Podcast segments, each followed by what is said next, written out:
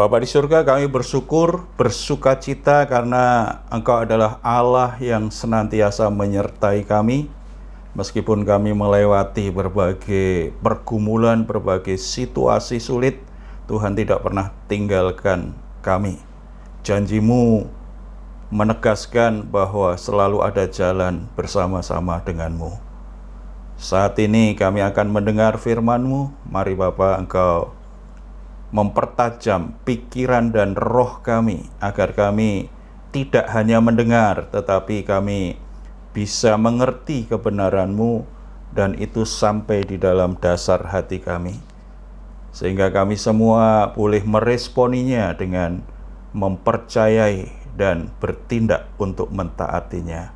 Roh Kudus mengajar kami untuk bisa mengerti apa yang kami dengar. Jamah hati kami semua supaya kami tidak mengeraskan hati dan menolak firman-Mu. Kami menaklukkan setiap pikiran, setiap benteng-benteng yang dibangun oleh keangkuhan manusia untuk menentang pengenalan akan Allah dan menaklukkannya di dalam pikiran Yesus Kristus, Tuhan kami. Dalam nama Tuhan Yesus kami berdoa. Amin. Salam saudara-saudara yang dikasih oleh Tuhan Yesus Kristus. Hari ini kita akan membahas tentang lima pencobaan.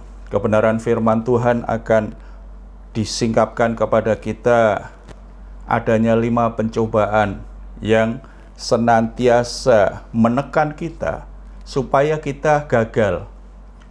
Di minggu pertama kita sudah mengerti bahwa dasar kehidupan yang kokoh, dasar kehidupan yang benar yang membawa kita bertumbuh di dalam kebenaran, bertumbuh dalam kasih karunia dan menyampaikan kita, membuat kita sampai kepada kekekalan bersama dengan Bapa di surga adalah Yesus Kristus. Yesus Kristus adalah dasar kehidupan yang sejati, yang benar, yang menjadi hidup kita. Ketika kita ingin menjadikan Yesus menjadi dasar kehidupan kita, kita perlu punya komitmen hidup yang jelas, yaitu mengikatkan diri kita sepenuhnya, hidup kita pada Yesus Kristus.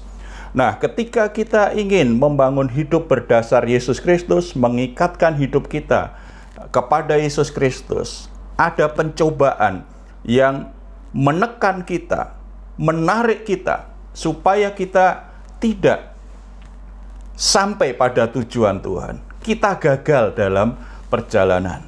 Kita akan melihat dan belajar dari kehidupan orang Israel, bangsa Israel. Mereka dipanggil Tuhan. Tuhan mengutus Musa untuk membebaskan mereka dari perbudakan di Mesir. Kemudian Tuhan menuntun mereka melewati padang gurun selama 40 tahun sampai ke tanah perjanjian. Nah, di dalam perjalanan di padang gurun inilah ternyata mereka banyak mengalami kegagalan karena mereka kalah dengan lima pencobaan yang selalu menekan hidup mereka. Demikian juga kita sebagai orang Kristen, di dalam Yesus Kristus, kita semua sudah ditebus dari hidup yang lama, sudah ditebus dari perbudakan dosa. Mesir gambaran dari kehidupan kita yang lama, di mana kita diperbudak oleh dosa, di mana kita tidak berdaya untuk membebaskan diri kita dari perbudakan dosa. Di dalam Yesus Kristus, kita sudah dibebaskan dari hidup yang lama dan diberi kehidupan yang baru sebagaimana bangsa Israel, tujuan utama mereka dibebaskan dari Mesir apa? Kalau kita baca Alkitab, supaya mereka bisa beribadah kepada Tuhan yang benar. Demikian juga di dalam Yesus Kristus. Untuk apa Tuhan menebus kita dari dosa? Untuk apa Tuhan menyelamatkan kita? Tujuan utama adalah supaya kita bisa jadi penyembah yang benar, supaya kita memiliki kehidupan yang menyembah Tuhan dan menikmati janji-janji berkat Tuhan. Apa yang Tuhan sudah rancangkan, apa yang Tuhan sudah sediakan bagi kita, itu boleh kita nikmati dengan baik. Kita semua menjalani hidup kita hari demi hari semakin seperti maunya Tuhan, seperti rencana Tuhan, bukan sekedar supaya kita berumur panjang, bukan supaya kita sekedar jadi orang Kristen yang berumur panjang, tidak, supaya hidup kita di dunia ini bisa menjadi penyembah yang benar, supaya hidup kita bisa melakukan kebenaran, supaya kita semua boleh menikmati janji-janji Tuhan yang disediakan bagi orang-orang percaya. Dengan demikian, hidup kita menjadi berkat bagi banyak orang, menyatakan kemuliaan Bapa di surga di tengah-tengah dunia ini. Saat ini kita akan lihat, belajar tentang lima pencobaan yang menggagalkan bangsa Israel, dan itu juga akan menghadang kita di perjalanan, menggagalkan perjalanan kita di dalam Tuhan, atau bahkan kita mungkin masih beribadah, tapi sebenarnya kita sudah disimpangkan, sudah gagal berjalan bersama dengan Tuhan. Yang pertama, pencobaan yang pertama adalah menginginkan hal-hal yang jahat. Kita akan baca jadi uh, khotbah ini uh, saya ambil dari perikop 1 Korintus pasal 10 ayat 6 sampai 12. Kita batasin ayat 6 sampai 12 saja. Ada lima hal pencobaan. Yang pertama, menginginkan hal-hal yang jahat. Di 1 Korintus pasal 10 ayat yang ke-6 saya bacakan untuk Bapak Ibu. Semuanya ini telah terjadi sebagai contoh bagi kita untuk memperingatkan kita supaya jangan kita menginginkan hal-hal yang jahat seperti yang telah mereka perbuat. Jadi yang pertama adalah menginginkan hal-hal yang jahat. Menginginkan hal-hal jahat. Orang-orang Israel menginginkan hal yang jahat. Itu ditulis di bilangan 11 ayat 4 sampai 6. Bagaimana bangsa Israel menginginkan hal yang jahat? Apa sih sebenarnya yang diinginkan bangsa Israel sehingga Tuhan menyebutkan itu keinginan yang jahat?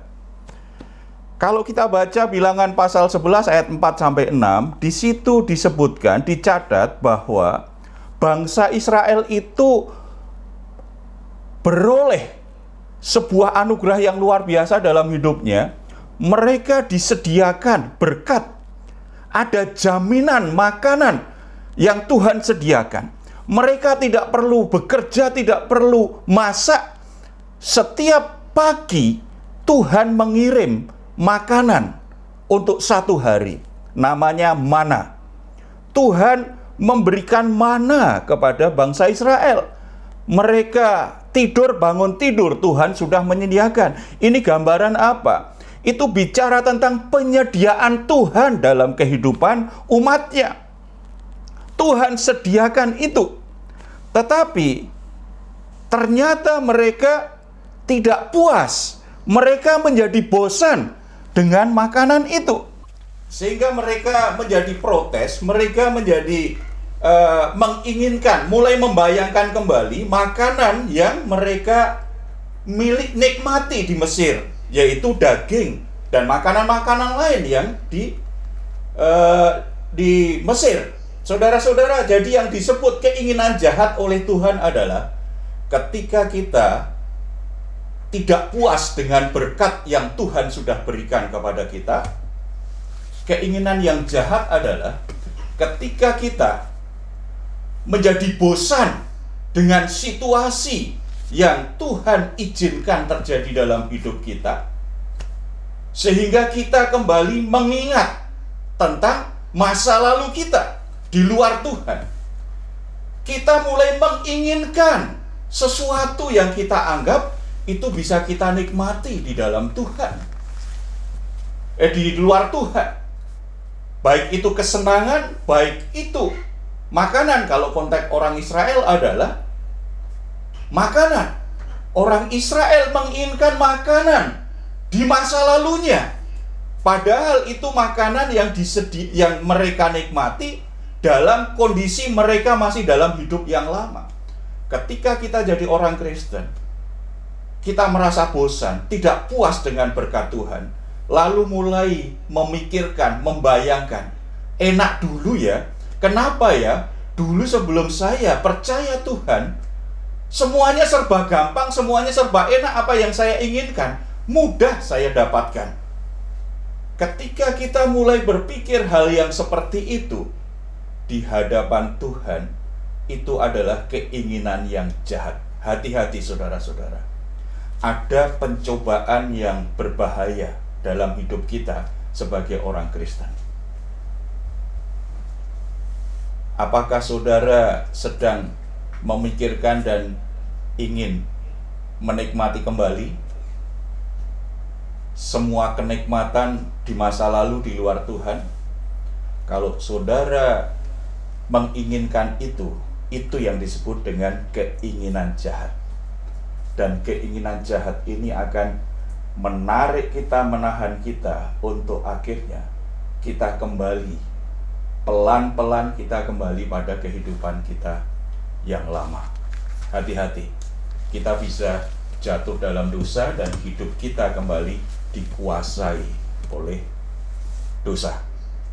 Yang kedua, yang kedua di ayat 7. Yang di ayat 7 penyembahan berhala. Ayat yang ketujuh dan supaya jangan kita menjadi penyembah-penyembah berhala, sama seperti beberapa orang dari mereka, seperti ada tertulis, maka duduklah bangsa itu untuk makan dan minum, kemudian bangunlah mereka dan bersukaria.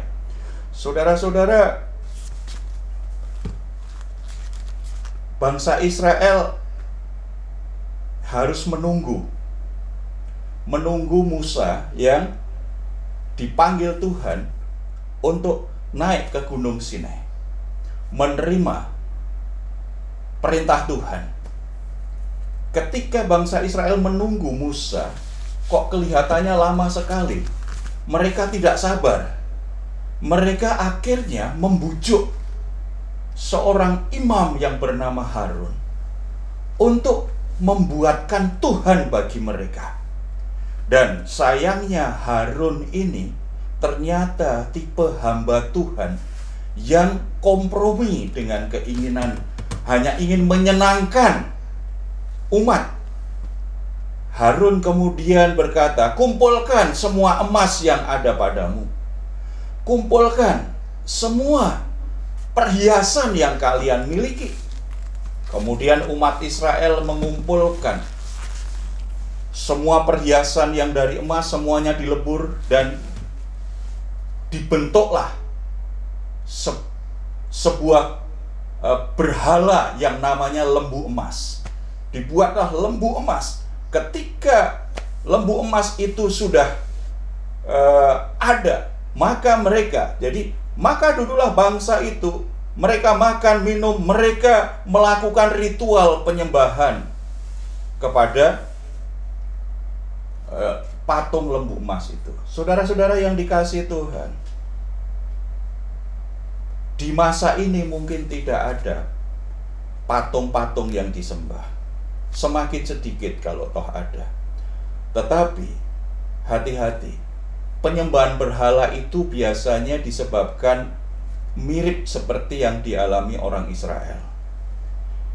Yang pertama, orang cenderung jadi mencari berhala, mencari Tuhan lain selain Tuhan Yesus. Orang Kristen akan mencari Tuhan lain selain Tuhan Yesus ketika apa? Ketika tidak sabar menunggu proses Tuhan. Harus menunggu Tuhan bekerja, harus menunggu kehendak Tuhan dinyatakan harus menunggu doanya dijawab Tuhan. Ketika orang Kristen tidak sabar dengan proses Tuhan bekerja, ketika orang Kristen lebih memilih untuk mendapatkan jalan keluar yang instan, yang serba cepat, dan lebih menyenangkan, ketika orang Kristen fokus pada hal-hal yang sifatnya materi, hal-hal yang sifatnya lahiriah, dan kesenangan, maka orang Kristen akan ditarik seperti orang Israel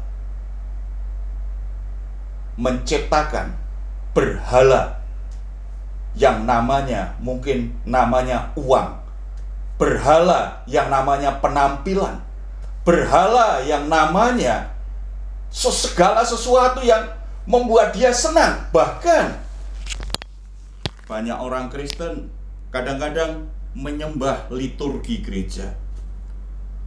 Menganggap liturgi gereja itu tidak bisa diubah Bukankah yang tidak bisa diubah firman Tuhan? Karena liturgi diciptakan oleh manusia. Bisa diubah.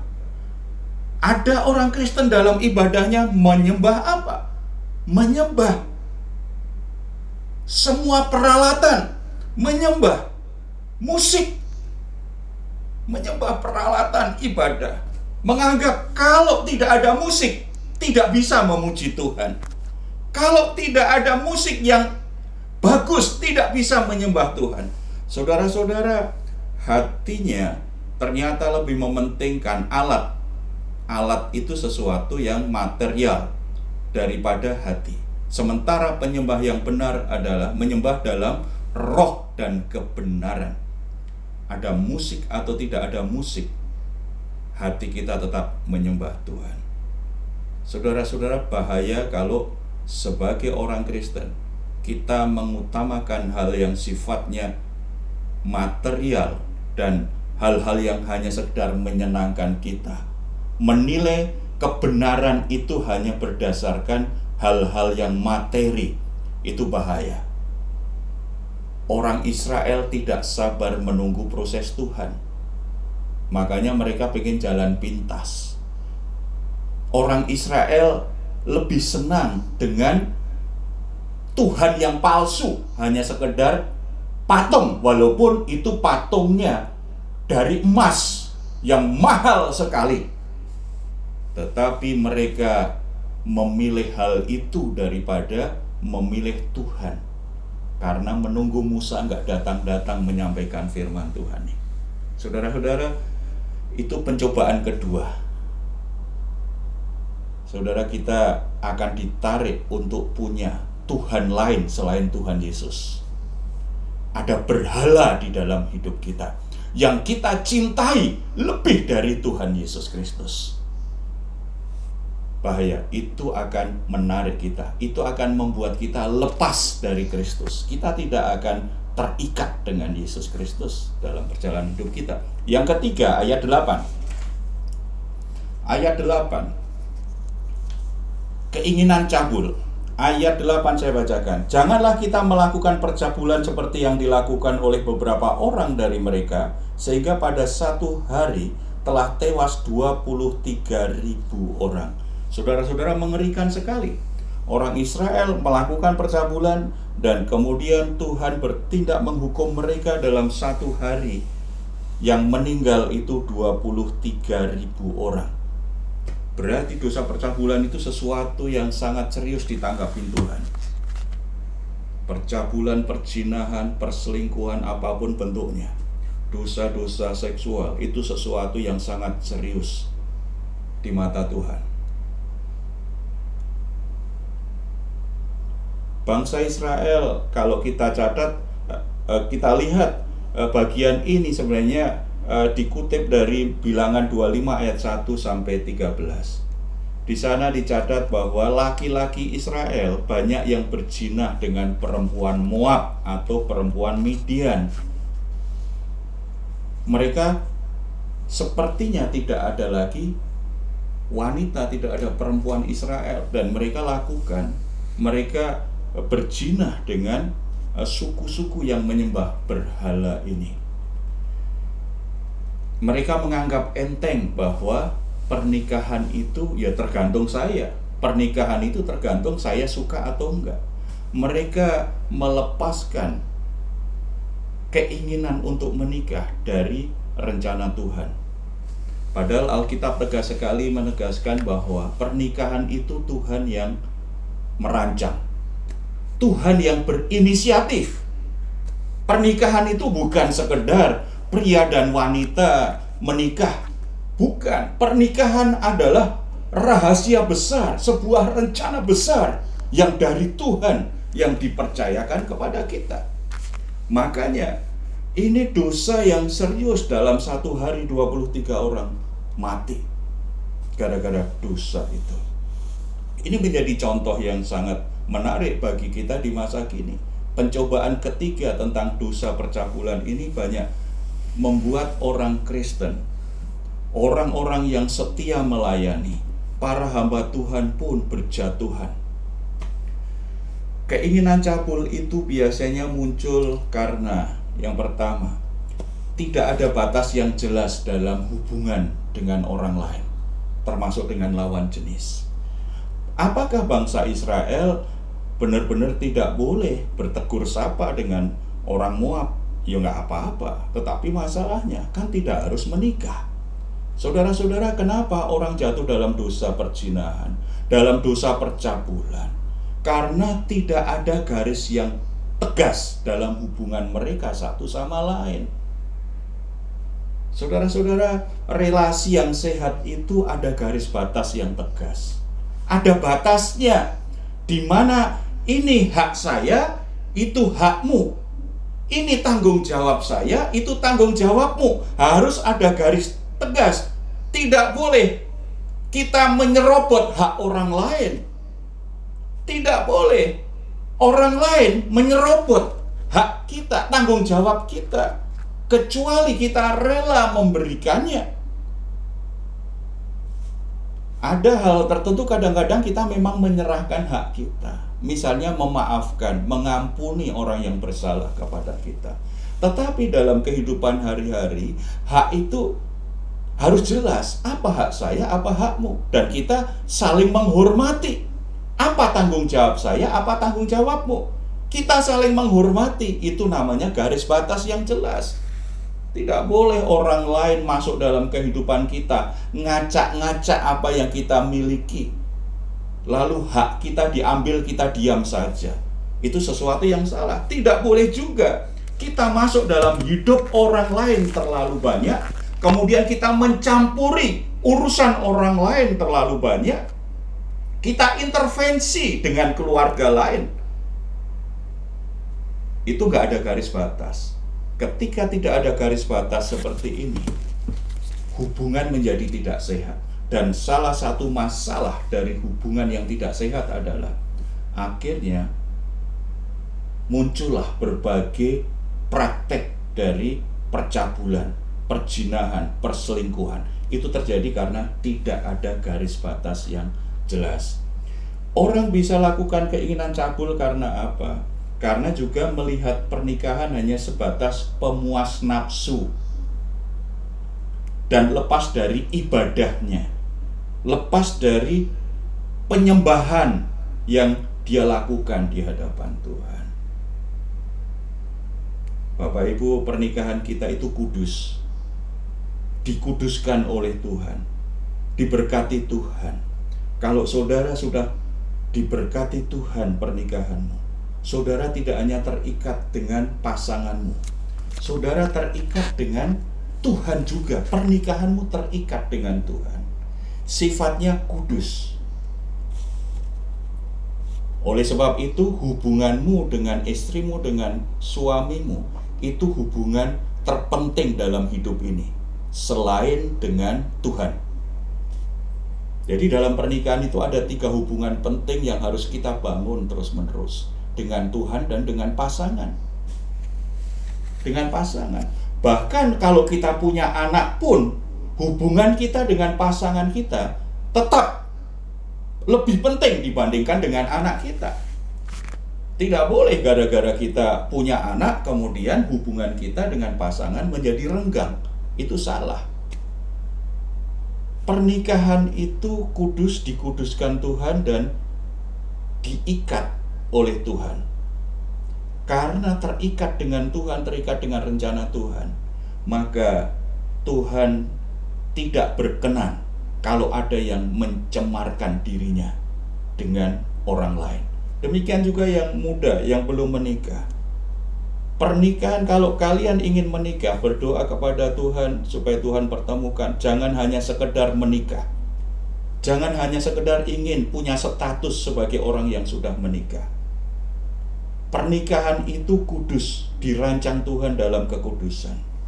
Menikahlah dengan orang yang membuat engkau semakin hidup kudus di dalam Tuhan.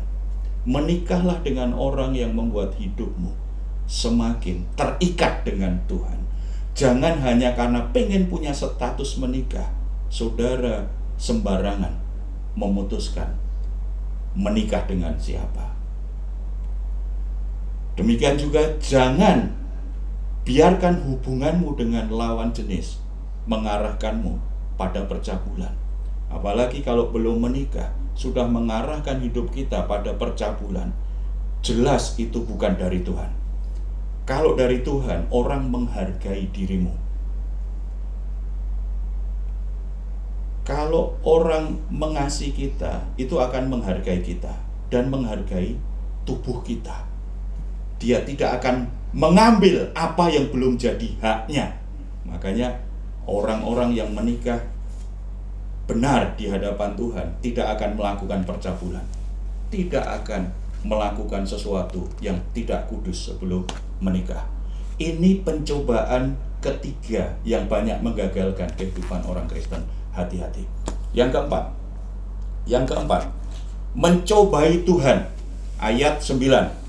Dan janganlah kita mencobai Tuhan seperti yang dilakukan oleh beberapa orang dari mereka sehingga mereka mati di pagut ular.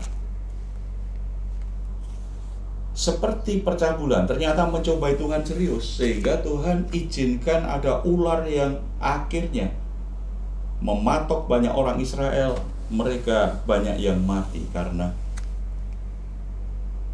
berdosa mencobai Tuhan.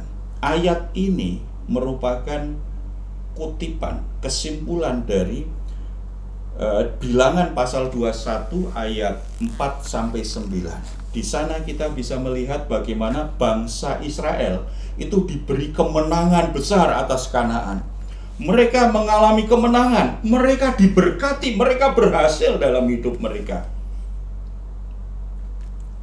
Setelah mereka mengalami kemenangan atas Kanaan, mereka ber, Tuhan suruh mereka untuk berjalan mengelilingi tanah Edom. Jadi tidak langsung masuk Kanaan nih Tuhan walaupun mereka sudah bisa taklukkan dan tinggal masuk Kanaan, tetapi Tuhan tetap berkata, jangan langsung dulu. Kamu belok dulu. Mengelilingi tanah Edom.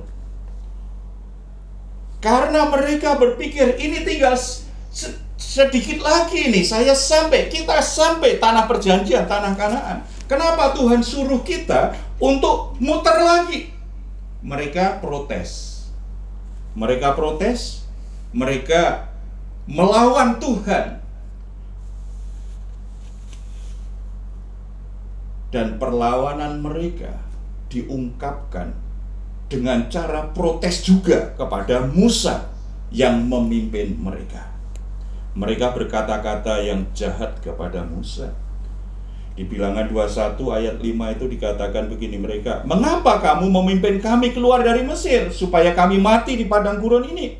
Sebab di sini tidak ada roti dan tidak ada air dan akan makanan hambar ini kami telah muak. Saudara, terulang lagi nih dosa yang pertama. Mereka menginginkan yang jahat ketika mereka dipimpin Tuhan. Kamu jangan langsung ya, kamu belok dulu, kamu puterin dulu tanah Edom dulu.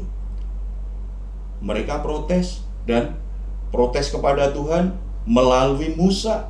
Lalu mereka mulai mengungkit-ungkit lagi. Untuk apa kamu pimpin kami keluar dari Mesir?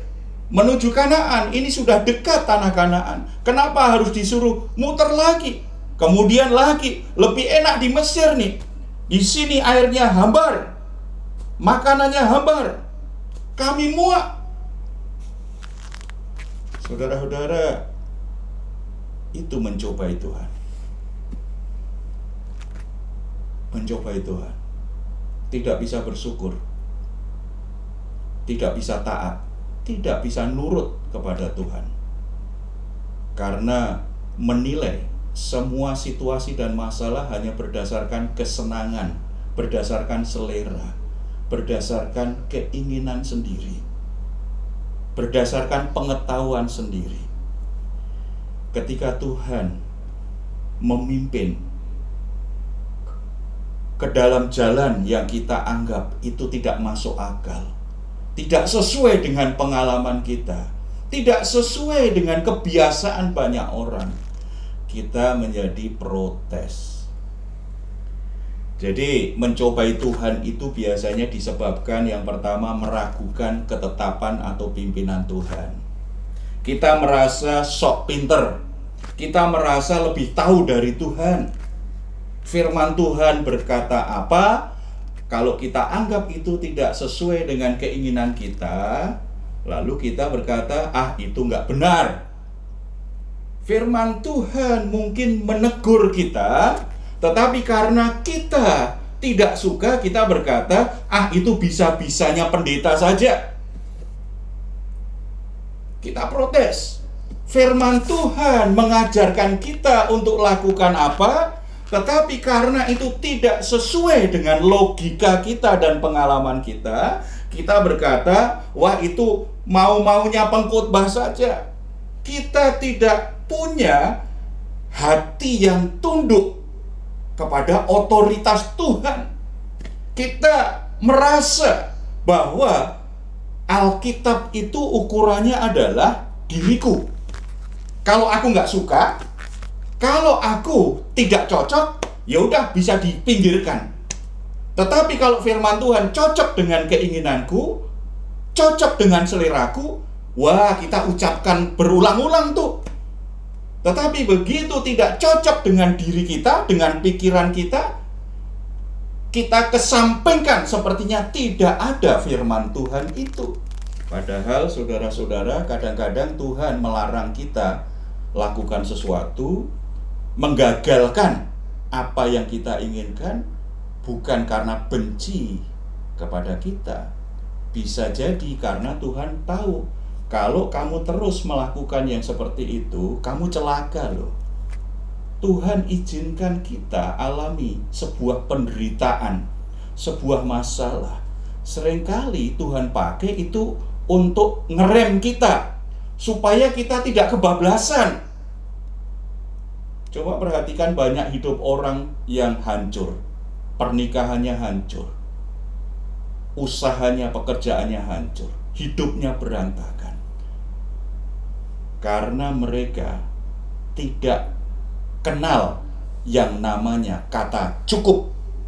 Apa saja kalau mereka sudah suka, lakukan terus, lakukan terus, lakukan terus. Apa saja.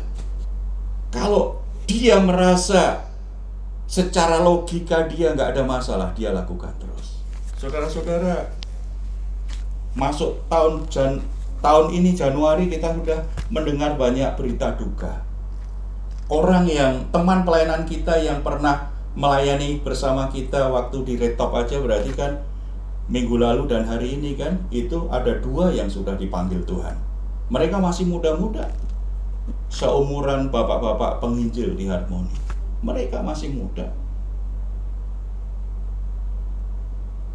Dan dalam satu minggu kemarin itu ada ada empat orang yang saya dengar meninggal. Teman kuliah saya aja ada dua yang meninggal. Selain ada teman pendeta, ada lagi teman pendeta, ada pendeta. Ya, jadi beberapa hari ini saya dengar ada beberapa hamba Tuhan tiap hari ada aja berita ada yang meninggal walaupun tempatnya berubah-ubah. Saudara-saudara, kita tidak menghakimi mereka karena memang orang meninggal itu waktu Tuhan. Cuma bagi kita yang masih hidup, jangan mencobai Tuhan. Saudara harus kenal kata cukup dalam segala sesuatu. Semua ada batasnya dalam hidup ini. Banyak orang yang meninggal harus mengalami berbagai macam penyakit. Ada orang yang kena COVID karena nggak ada batas. Ya walaupun kadang-kadang dia nggak sadar, tapi kadang-kadang nggak nggak merasa perlu membatasi diri. Ketika orang tidak me mengenal batas, ketika orang tidak merasa perlu untuk tunduk pada pimpinan Tuhan, maka berbagai hal yang buruk akhirnya masuk menimpa kita. Jadi, kenapa Tuhan tidak ingin mereka langsung masuk tanah Kanaan? Pasti ada alasannya. Kenapa Tuhan buat hidup perjalanan mereka muter dulu sebelum ke tanah Kanaan? Ada alasannya. Jadi, kalau saudara-saudara kita ada masalah, ada hambatan, ada situasi sulit, keadaan-keadaan itu biarlah itu jadi rem bagi kita untuk mulai merenungkan kembali apakah jalanku sudah benar apakah ada yang salah dalam hidupku? Apakah ada yang harus aku perbaiki dalam hidup ini? Jangan terus ditabrak. Kalau saudara sudah punya masalah jangan ditabrak terus seperti saudara nggak ada kesalahan. Jangan-jangan masalahnya karena suka mencobai Tuhan, tidak mau tunduk pada otoritas Tuhan, tidak mau dipimpin Tuhan. Dan akhirnya nanti dipimpin oleh para hamba Tuhan, dengar khotbah apa saja, tidak mau tunduk. Karena tadi yang jadi ukuran adalah pikirannya sendiri, keinginannya sendiri. Saya rindu jemaat harmoni semuanya ada dalam pimpinan Tuhan. Sebab kalau kita semua mau dipimpin Tuhan, maka kita semua pasti sampai pada tanah perjanjian. Sampai pada apa yang Tuhan janjikan. Yang terakhir, nomor lima, pencobaan kelima ayat yang ke-10. Bersungut-sungut, ayat yang ke-10. Saya bacakan. Dan janganlah bersungut-sungut seperti yang dilakukan oleh beberapa orang dari mereka, sehingga mereka dibinasakan oleh malaikat maut. Saudara-saudara, bersungut-sungut seperti apa sih bangsa Israel itu? Itu dicatat di bilangan pasal 16 ayat 40 sampai 49. Orang-orang Israel bersungut-sungut karena yang boleh membakar korban bakaran itu hanya keturunan Iman Harun, Imam Harun, tetapi mereka merasa punya hak mereka merasa punya hak. Mosok memangnya yang boleh melayani hanya dia-dia saja? Memangnya kami nggak boleh? Kami kan juga sama-sama dipanggil oleh Tuhan. Jadi saudara-saudara, ada biasanya paduan antara kekecewaan, kecewa dengan orang lain, kecewa dengan pimpinan, kecewa dengan orang tua, kecewa dengan bos, kecewa dengan seseorang ditambah dengan kecemburuan atau iri hati itu membuat orang gampang untuk bersungut-sungut. Kenapa orang bersungut-sungut? Kecewa. Kenapa orang bersungut-sungut? Iri hati dengan orang lain. Cemburu dengan kesempatan yang dimiliki orang lain. Cemburu karena orang lain kok lebih beruntung dari dirinya. Saudara bahaya ketika kita mengalami kekecewaan dengan seseorang, apalagi kecewa dengan seseorang yang memimpin kita. Baik itu orang tua, anak-anak muda, perhatikan kalau engkau kecewa dengan orang tua, jangan sampai membuat itu berdosa di hadapan Tuhan. Orang-orang yang kerja di kantor, kalau lagi kecewa dengan bosmu di kantor, hati-hati Jangan biarkan itu membuatmu bersungut-sungut dan berdosa di hadapan Tuhan. Demikian juga e, di pelayanan, di gereja. Saudara-saudara, orang kecewa itu manusiawi, tetapi kalau kekecewaan membuat dia bersungut-sungut, itu menjadi berdosa di hadapan Tuhan. Kecewa disertai cemburu. Orang Israel cemburu. Dia boleh melayani kok, kami nggak boleh Kok kami nggak diberi kesempatan? Mereka lupa bahwa yang menetapkan Harun sebagai imam besar, yang menetapkan Musa sebagai pemimpin atas mereka adalah Tuhan. Ini berarti masalah yang keempat, pencobaan keempat kan?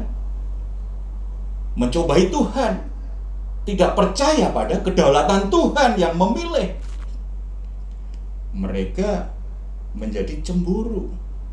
Mereka kecewa tidak diberi kesempatan, cemburu dengan Harun dan Musa.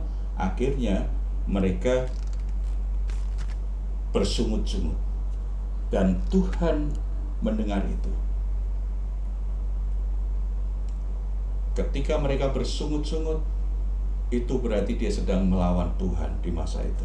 Ya, saudara-saudara kita harus belajar berpikir tidak melampaui batas. Sebagaimana tindakan dan perilaku kita harus ada garis batas yang jelas. Kita mesti berpikir melam, tidak boleh berpikir melampaui batas. Kalau saudara uh, pelajari satu Korintus ya, Paulus mengajarkan satu prinsip hidup salah satunya itu. Jangan berpikir yang melampaui batas. Contohnya begini. Saya menggembalakan jemaat harmoni. Saya tidak boleh melampaui batas kemudian saya mulai pikiran saya memikirkan jemaat yang lain seperti saya memikirkan jemaat harmoni. Tidak. Berarti kalau saya menggembalakan jemaat harmoni, saya punya tanggung jawab di harmoni untuk memikirkan jemaat mau dibawa ke mana. Saya bergumul di hadapan Tuhan, pelajari Alkitab, berdoa, supaya saya tahu jemaat harmoni itu dibawa ke mana apakah saya perlu mikirkan jemaat yang lain juga yang bukan harmoni supaya saya bawa ke mana? Tidak. Saya berpikir sesuai dengan tanggung jawab saya. Berpikir sesuai dengan apa yang sudah Tuhan tetapkan. Saya punya karunia, Tuhan beri saya, anugerahkan saya karunia ngajar. Saya fokus dengan mengajar saja. Karena Tuhan panggil saya jadi pengajar, maka saya harus banyak belajar. Saya fokus di sini saja, tidak usah melampaui batas. Ada teman saya yang dipanggil Tuhan jadi penginjil. Dia berpikir dari satu tempat ke tempat yang lain. Ya saya sekali-kali bolehlah partisipasi, tetapi saya tidak akan berpikir melampaui batas yang Tuhan sudah tetapkan. Itu namanya berpikir sesuai dengan batas yang Tuhan tetapkan.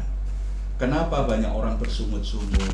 Karena berpikir melampaui batas. Makanya Yesus memberi nasihat gini kan, kalau engkau apa yang kau inginkan orang lain lakukan kepadamu, lakukan itu terlebih dahulu. Saudara kalau ingin disapa dengan ramah oleh seseorang, sapalah orang itu dengan ramah. Kalau saudara ingin diperhatikan, beri perhatian. Kalau saudara ingin mendapatkan kemurahan hati, belajar bermurah hati. Kalau saudara ingin diperlakukan adil oleh orang lain, berlakulah adil terhadap orang lain. Jadi, orang yang bersungut-sungut itu biasanya menuntut hak, tetapi dia lupa dengan tanggung jawabnya. Karena lupa dengan tanggung jawabnya, berarti ketika menuntut tadi, dia bertindak di luar kasih. Minggu depan kita akan mendengar firman Tuhan bahwa yang terbesar dalam hidup ini adalah ketika kita bisa mengasihi. Jadi saudara-saudara berhenti bersungut-sungut. Lebih baik kita bersuka cita belajar bersyukur. Seperti khotbah saya di akhir tahun kita kalau ingat seseorang, mari kita belajar bersyukur. Bukan karena kesempurnaan mereka, bukan karena mereka nggak buat kesalahan, enggak. Karena kasih karunia Allah yang ada dalam hidup mereka. Kebaikan Allah yang ada dalam hidup mereka. Panggilan dan ketetapan Tuhan yang ada dalam hidup mereka. 1 Korintus pasal yang 1, saudara bisa buka lagi kita bersyukur bukan karena kesempurnaan orangnya, bukan karena orang nggak pernah buat kesalahan terhadap kita, tetapi atas kasih karunia Allah yang ada dalam hidup mereka, kita bersyukur. Sebagaimana Tuhan bisa menerima kita apa adanya, mari kita menerima orang lain apa adanya. Sebagaimana Tuhan sangat memahami hidup kita, diri kita, mari kita belajar memahami orang lain. Sebagaimana Tuhan sangat peduli dengan kita, mari kita peduli dengan orang lain. Sebagaimana orang memperlakukan benar terhadap kita, mari perlakukan benar. Jadi lawan dari bersungut-sungut itu bersyukur atas kehidupan orang lain, bersyukur atas apa yang terjadi. Paulus di surat Tesalonika mengatakan bahwa mengucap syukurlah dalam segala sesuatu. Sebab itu yang dikehendaki Allah di dalam Yesus Kristus. Saudara mengucap syukur itu kehendak Allah. Bersungut-sungut itu dosa karena kita tidak mempercayai kasih karunia, kebaikan di balik peristiwa-peristiwa yang kita anggap tidak menyenangkan. Tetapi mengucap syukur itu adalah kehendak Allah yang harus kita lakukan di dalam Yesus Kristus. Sebagai penutup, ayat 11 dan 12 itu bisa jadi penutup uh, uh, mengingatkan kita uh, sangat baik sekali ya.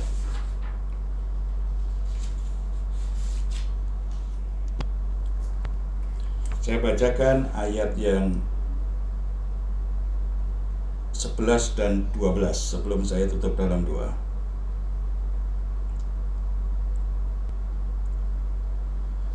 Semuanya ini telah menimpa mereka sebagai contoh dan dituliskan untuk menjadi peringatan bagi kita yang hidup pada waktu di mana zaman akhir telah tiba. Kitalah yang hidup di zaman akhir saat ini. Berarti semua peristiwa yang menimpa Israel, mereka gagal kalah dengan lima pencobaan tadi, ditulis oleh Tuhan Pertama, jadi contoh. Contoh jelek maksudnya, bukan contoh diikuti. Contoh kasus tentang kegagalan. Yang kedua, jadi peringatan bagi kita. Supaya apa? Supaya kita tidak mengulangi kegagalannya. Supaya kita tidak jatuh dalam dosa seperti mereka. Kita tidak lakukan dosa-dosa yang Tuhan maksud tadi. Ayat 12, sebab itu siapa yang menyangka bahwa ia teguh berdiri, hati-hatilah supaya ia jangan jatuh. Jadi saudara-saudara, kita mungkin merasa aman-aman saja hari ini. Kita merasa baik, kita merasa kuat, hati-hati. Siapa yang tidak waspada, siapa yang tidak hati-hati, siapa yang merasa dirinya kuat, justru dia yang akan mudah jatuh dalam pencobaan. Karena kalau orang merasa dia sangat rohani karena rajin berdoa, karena rajin baca Alkitab, dia merasa bertumbuh baik. Dia merasa tahu banyak ayat firman Tuhan. Dia merasa mampu kendalikan semuanya, merasa kuat. Orang yang merasa kuat, orang yang merasa mampu, biasanya tidak hati-hati. Dia tidak waspada. Dia paling mudah jatuh dalam pencobaan. Makanya ayat 11 dan 12 diingatkan, hati-hati. Jangan merasa sok kuat, merasa sok rohani, merasa sok tahu, merasa bisa atasi semuanya. Tidak ada yang kebal dengan pencobaan kalau dia tidak hati-hati. Saudara bisa jatuh dalam pencobaan. Mari kita terus bangun hidup kita di atas dasar iman kita kepada Yesus Kristus sebagai Tuhan dan Juru Selamat. Mari kita ikatkan hidup kita selalu pada pribadi Yesus Kristus, dan mari kita selalu waspada dan hati-hati. Cepat atau lambat, pencobaan itu akan datang, tetapi kalau kita waspada, kita akan cepat bisa bertindak dan mengalahkannya. Kita berdoa. Bapa di surga kami bersyukur karena anugerahmu seperti Tuhan sudah membebaskan orang Israel dari perbudakan orang Mesir. Di dalam Yesus Kristus Tuhan juga sudah membebaskan kami dari perbudakan dosa. Tuhan sudah melepaskan kami dari kehidupan yang lama serta memberikan kehidupan yang baru. Beri kami kewaspadaan, beri kami kesanggupan untuk selalu waspada dengan lima pencobaan yang bisa membuat kami gagal di perjalanan. Tuhan tolong kami. Tuhan tolong kami. Tuhan tolong kami semua Bapak. Beri kami kekuatan. Beri kami hati yang sungguh-sungguh serius untuk meresponi firman Tuhan. Tolong kami untuk tidak menginginkan hal-hal yang jahat, tetapi kami bisa bersyukur atas segala sesuatu yang Tuhan sudah berikan kepada kami saat ini. Tolong kami untuk tegas menolak semua berhala, baik itu mamon yang tidak jujur itu, maupun segala sesuatu yang bersifat material yang menggantikan Tuhan dalam hidup kami. Tolong kami Tuhan supaya kami tahu batas yang jelas, garis batas yang jelas dalam hubungan kami dengan orang lain, terutama dengan lawan jenis. Supaya kami tidak jatuh dalam dosa percabulan. Tuhan juga tolong kami Tuhan supaya kami bisa melembutkan hati. Kami tidak keras hati ketika mendengar firman Tuhan. Kami menjadi anak-anakmu yang dengan lembut hati, tunduk, mau dibentuk Tuhan, mau dipimpin Tuhan, mau dipimpin oleh orang-orang yang Tuhan tetapkan menjadi pemimpin kami. Ketika kami kecewa, ketika kami cemburu, supaya kami bisa cepat-cepat mengatasinya dan berpikir dalam batas yang seharusnya di dalam Tuhan, sesuai dengan hak dan tanggung jawab kami, sesuai dengan apa yang sudah Tuhan tetapkan kepada kami, supaya kami tidak bersungut-sungut terhadap seseorang, supaya kami tidak bersungut-sungut di dalam keluarga, kami tidak bersungut-sungut terhadap orang tua, kami tidak bersungut-sungut terhadap para pemimpin kami. Kami berpikir dalam batas yang seharusnya. Tolong kami Tuhan, jalani hidup ini bisa terus bersyukur, belajar puas dengan apa yang Tuhan berikan, dan belajar taat, tunduk untuk mau dipimpin oleh Tuhan. Bapak, hamba mau berdoa, pergumulan apa pun yang sedang dihadapi, situasi apa pun yang sedang dihadapi anak-anakmu saat ini, Tuhan buka jalan keluar. Biarlah pengalaman-pengalaman ditolong Tuhan, diberkati Tuhan, membuat mereka semakin mengasihi Tuhan, membuat mereka semakin taat kepada Tuhan, bukan membuat mereka semakin jauh. Tuhan tolong rumah tangga, Tuhan tolong kesehatan, Tuhan tolong usaha pekerjaan anak-anakmu. Semuanya ada dalam anugerah dan berkat Tuhan. Dalam nama Tuhan Yesus kami berdoa. Amin.